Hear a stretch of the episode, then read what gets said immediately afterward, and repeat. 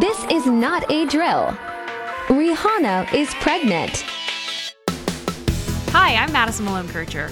And I'm Rachelle Hampton, and you're listening to ICYMI, In case you missed it, Slate's podcast about internet culture. Rachelle, I'm just gonna start off with with a warning. It is winter Ooh. in New York City. It is radiator is. season in New York City, and despite my absolute best efforts, I I cannot be held responsible for any noises my radiator may or may not make during the course of this episode. And you shan't be held responsible because the other choice is for you to freeze. And I think that might count as like an OSHA violation. I don't really know what the rules are when all working from home. Oh no, I'm willing to freeze. My radiators are turned off. It's they still make noise. It's like there's a man inside of the pipes with a hammer just going clink clink clink clink clink, except it doesn't sound as delightful as that. Are they also screaming? I love the little radiator screams. The That that yeah. that sound? Call me Mariah Carey. wow, the whistle tones jumped out. Ariana Grande found dead. All right, so today is not not the show to debut my musical talent or the lack thereof. we are we are talking about music and streaming platforms, so we we can make a transition here because today on the show we're getting into the public push to get Joe Rogan off of Spotify, where that came from and and why platforms like Spotify are so hesitant to sever ties with their biggest names when their biggest names are uh, caught out. But first, you know them, you love them. That's right. It's time for some high speed downloads. It's been a while. It has. It has indeed. We'll be talking about the real news everybody cares about on the internet today. We'll be talking about it very quickly. Uh, Rihanna's having a baby. My girl is pregnant. And also, romance Twitter is up in some big, beefy man arms. That's right. They're furious. They're furious at a YouTuber who's reading and critiquing the genre. You can't use the phrase beefy man arms after we've pivoted away from Joe Rogan. I can do whatever I want. what we're saying is today we've got the three R's for you Rihanna, romance, and Rogan. More R's after the break.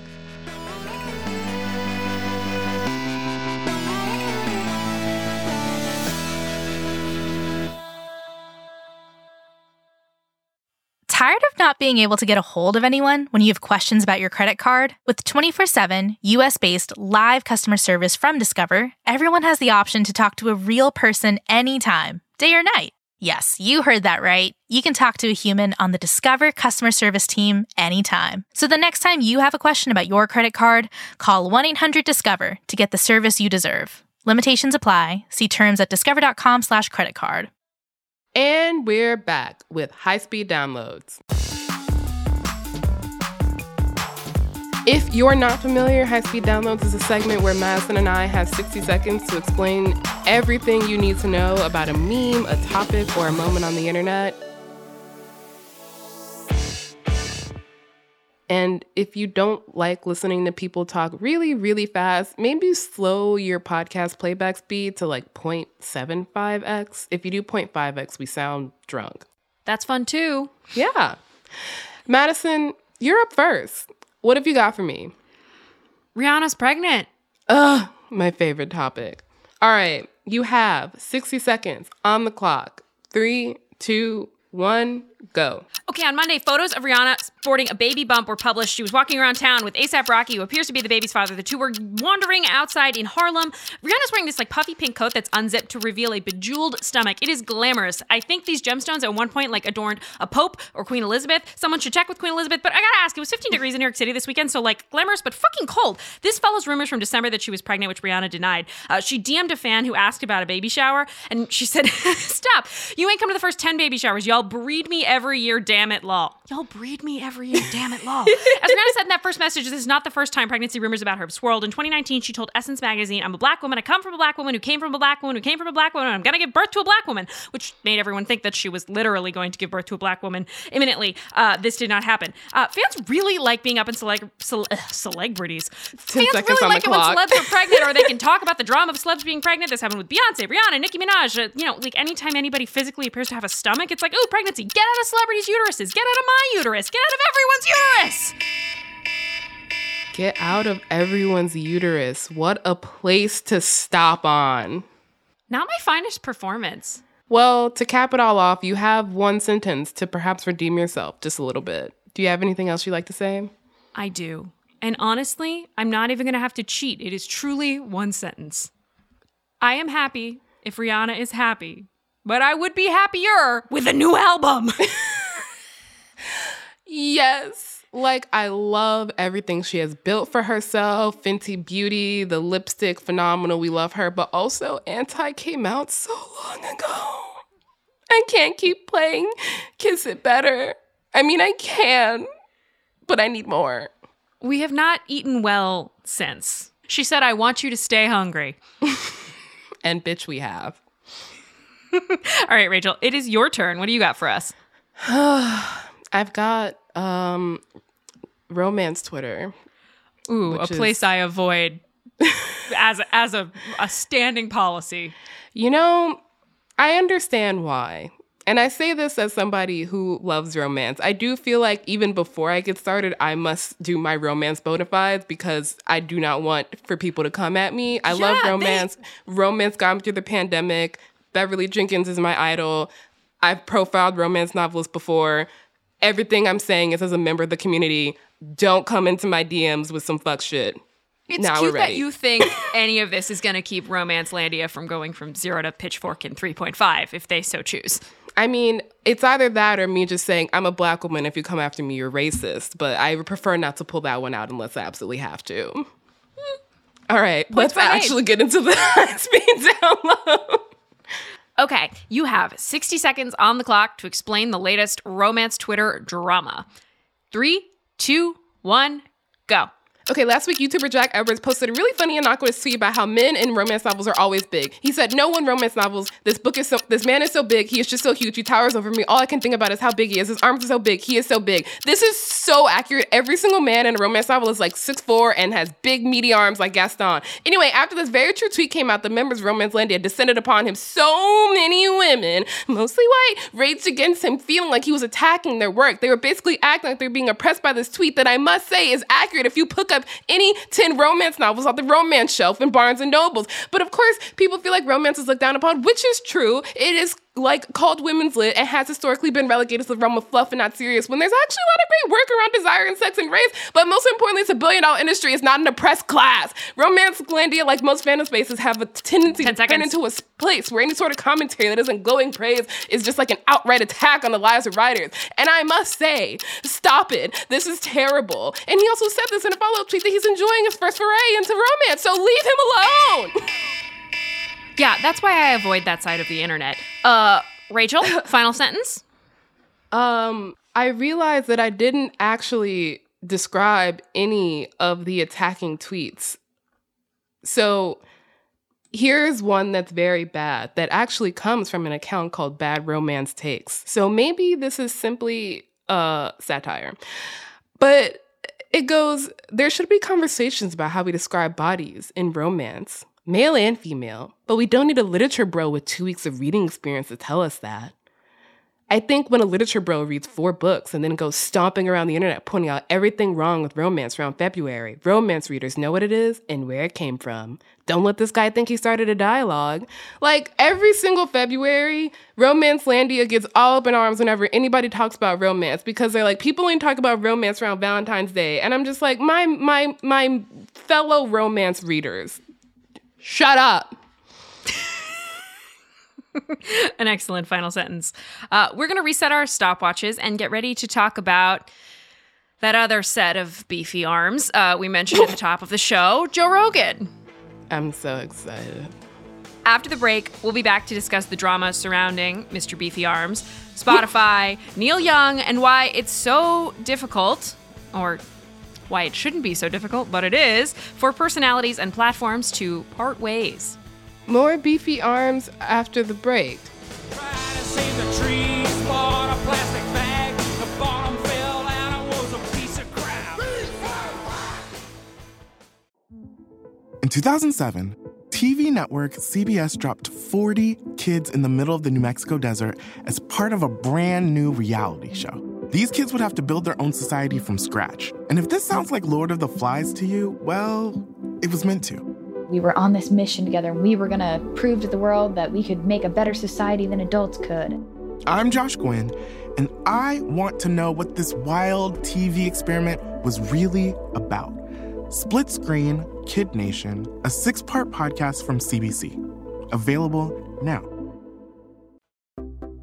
If you want to support the great journalism Slate does, consider joining Slate Plus. It means no ads on any Slate podcast, just like this one, and you'll also be supporting this show. ICYMI would not be possible without y'all's support, and Slate Plus really helps keep this show going. You'll also get bonus segments or episodes on some great shows like Slow Burn, Amicus, and Mom and Dad Are Fighting. You'll get unlimited reading on the Slate website. You'll never hit the paywall, and you'll get access to every single article and advice column on Slate. To subscribe, go to slate.com slash ICYMI plus. That's slate.com slash ICYMI plus.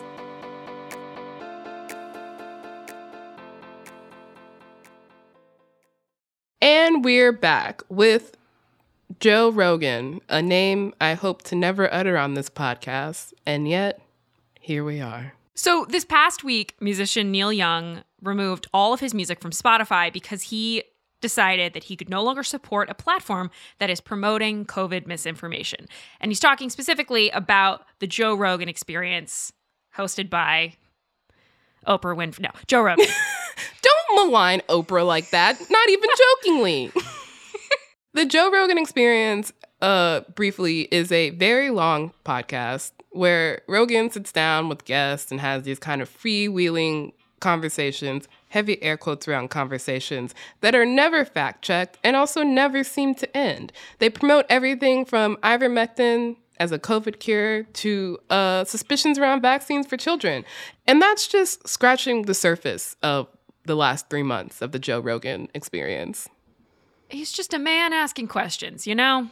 Mm-hmm. They removed you for not going along with whatever the tech narrative is because tech clearly has uh, a censorship agenda when it comes to covid in terms of treatment in terms of the, the wh- whether or not you're promoting what they would call vaccine hesitancy they can ban you for that they can ban you for in, in their eyes I just think is a realized that I've never actually heard Joe Rogan's voice. And I And know who these I think are that are doing this. In my head he was Alex Jones because that voice sounded so normal. I thought he'd be screaming. No, no, no, no. That's not his style. Alex Jones, a lot, a lot more shouting. The thing though is, you probably have heard Joe Rogan's voice. He's a former stand-up comedian and uh, more, more relevant. He was the host of Fear Factor. Did you ever watch Oh that? my god. I'm Joe Rogan. Welcome to Fear Factor. The stunts you're about to see were designed and supervised by Just had a flashback. My family used to watch it and it Yeah. always scared me because just I am visualizing like bowls full of bugs and Yeah, Yeah. locked into a box full of snakes, kind of thing. Yeah, Yeah, not for me. mhm, yeah. Um, the, the dude's a bro. I yeah, he is a bro, and maybe that's why I keep confusing him with random other bros. Like I thought he was Alex Jones, and then I also thought he was a dude who only eats meat. But I think that's a different man, right? That's Jordan Peterson. Look, it's just a category of men that Joe falls into, which is he loves being provocative and seems to not give a flying fig about spreading misinformation so long as he keeps raking in that Spotify cash uh, while doing what seems like as little work as possible. I'm sure it involves some work, but you know, research takes time. It does. I mean, would I do the least amount of work possible if Spotify was giving me a lot of money? Yes, but that would result in me talking about Tumblr for hours on end, not ivermectin. At the beginning of the year, uh, some people who actually do quite a lot of research take a lot of pride in it. This group of 270 scientists and medical professionals signed a letter urging Spotify to take action against that misinformation Joe Rogan is spreading in his show. That letter from these 270 scientists inspired musician Neil Young to write his own, alerting Spotify that they could either have his music or Rogan's podcast on the platform, but not both. And Spotify made it abundantly clear that Rogan wasn't going anywhere because they had sunk too much money into him, thus, meaning that Young removed his music. This inspired other musicians, including my dear, sweet, perfect Joni Mitchell, um, to join in pledging to remove her music from the platform if Spotify didn't do anything. And uh, most of her stuff is now gone, save for a few albums. I'm not quite sure why those are still there. Probably some contracty stuff. Uh, that would involve research. Uh, I will say, thank God that Case of You is on the Practical Magic soundtrack because otherwise, how would I sob once a week? Uh, that song really just instant waterworks for me, you know? Just before our love got lost, you said, I am as constant as a northern star. And I said, constantly in the darkness, where's that at? If you want me, I'll be in the bar. You've never said a less surprising thing. I will say I feel vindicated in the fact that I've kept forgetting to cancel my Apple Music subscription for two Oh, years wow. now. Two years. I've just been paying Apple Music $5 a month, and I thought I need to cancel that. And now I'm like, ooh, sweet, sweet vindication. Yeah, because you know what tech platform is good? Apple. I didn't say it was good. Where did you hear me say that? You know what other tech platform isn't good? Spotify. And Spotify on Sunday released updated guidelines stating that they were going to add a content advisory to any podcast episode featuring COVID 19 discussions. Importantly, that does not mean they'll remove misinformation from their platforms, just that it'll tell you if any podcast is discussing COVID 19 discussions. So theoretically, Joe Rogan's podcast will have the same advisory as a podcast featuring Dr. Fauci, because that's totally how you distinguish misinformation.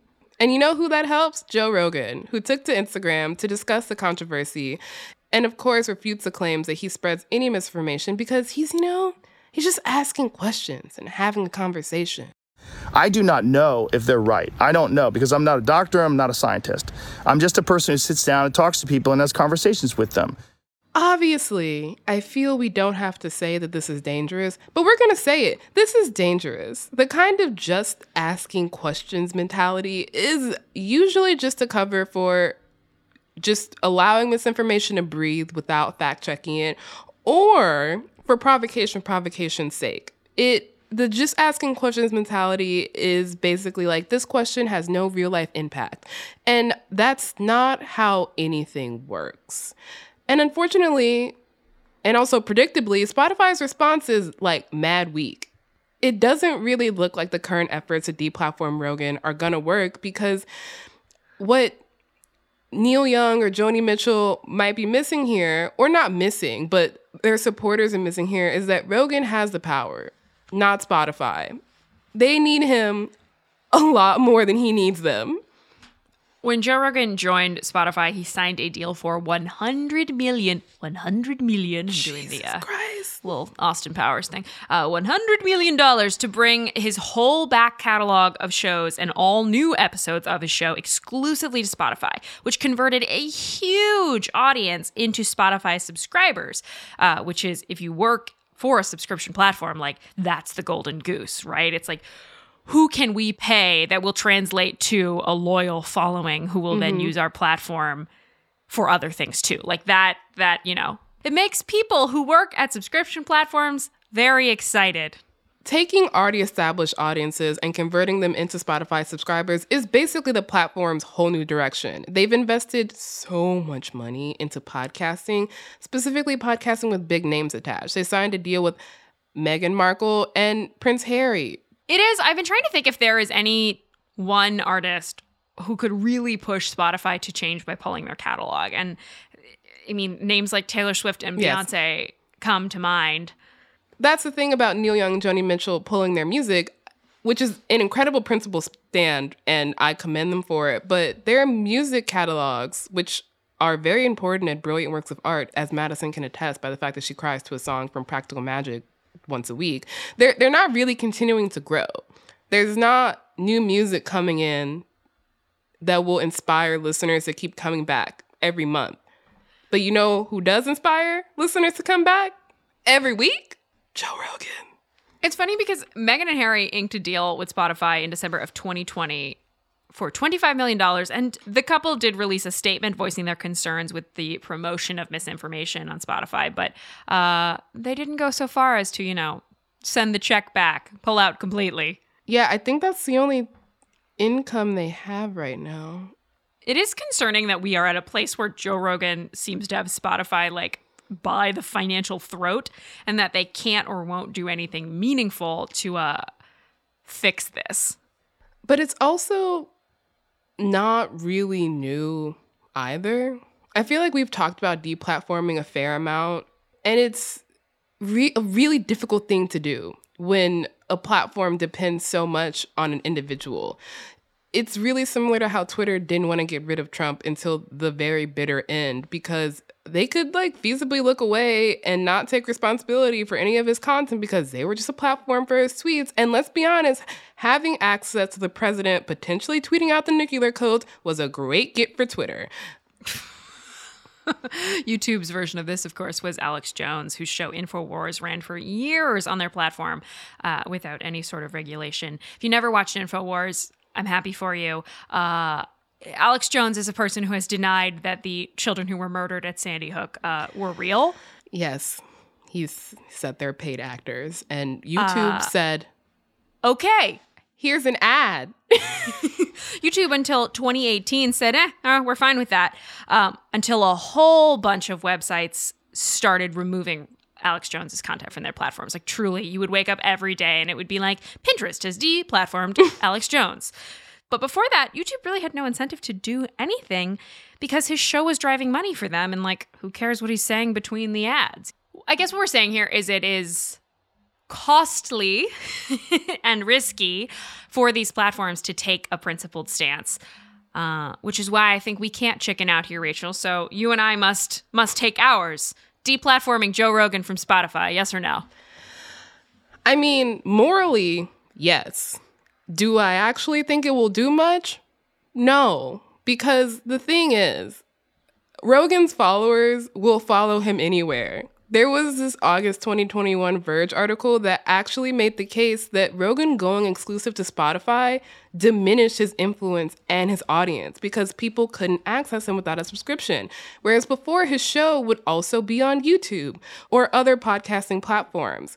And so, unless every single publishing platform decides to deplatform Rogan, getting him on Spotify won't do much. And in fact, getting him on Spotify will only further activate his audience to follow him wherever he goes. That's not a reason not to do it, but I think that if Spotify does do it, we can't just sit here and be like, yay, the problem is dealt with. Because it's not. I think that's fair. I'm in the camp of uh, deplatform the fuck out of him, deplatform the hell out of whoever is the him of the day, right?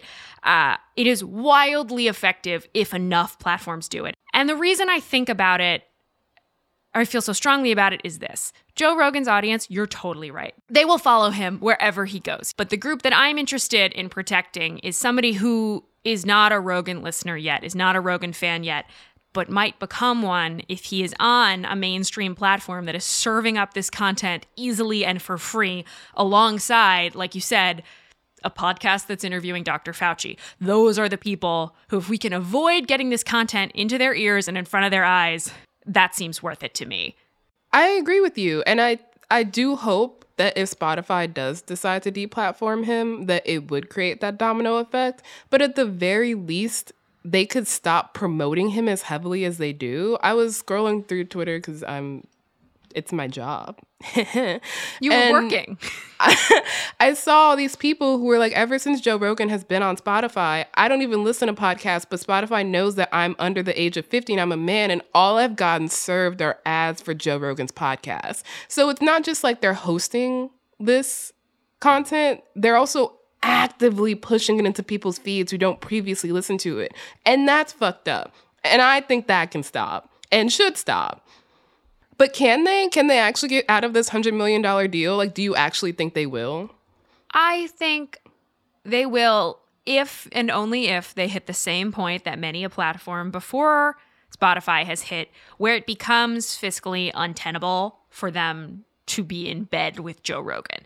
There were a lot of headlines actually about how Spotify lost more than 2 billion, billion with the B, dollars in market value after Neil Young pulled his music. Which that's a big figure, but we do need to give it a little context because that sounds very dramatic on its face, but it's not all that different from how much money Spotify had already been losing.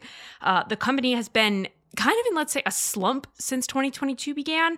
Though we should note that after Spotify published its new guidelines and Rogan posted his uh, apology, Spotify stock went back up almost 14 points on Monday. So unfortunately, it does seem like uh, money does not care about morality. A huge, huge shocker. I mean, that doesn't change the fact that it's a great political statement for musicians to take their music off the platform. But I mean, unless it's a powerhouse like Taylor Swift or Beyonce or one of the people who has an exclusive Spotify contract, no one really has a chance at making the change of deplatforming Joe Rogan.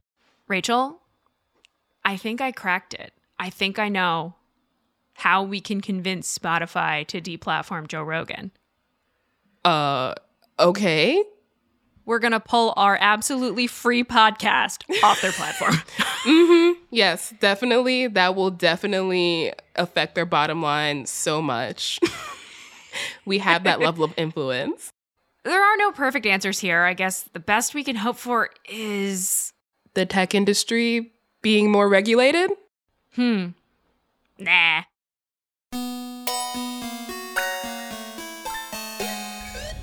All right, that is the show. We'll be back in your feed on Saturday, so please subscribe wherever you get your podcast. Maybe send us some photos of your big, beefy arms over on ICYMI underscore pod on Twitter. You can also send us photos of your big, beefy arms at ICYMI at slate.com.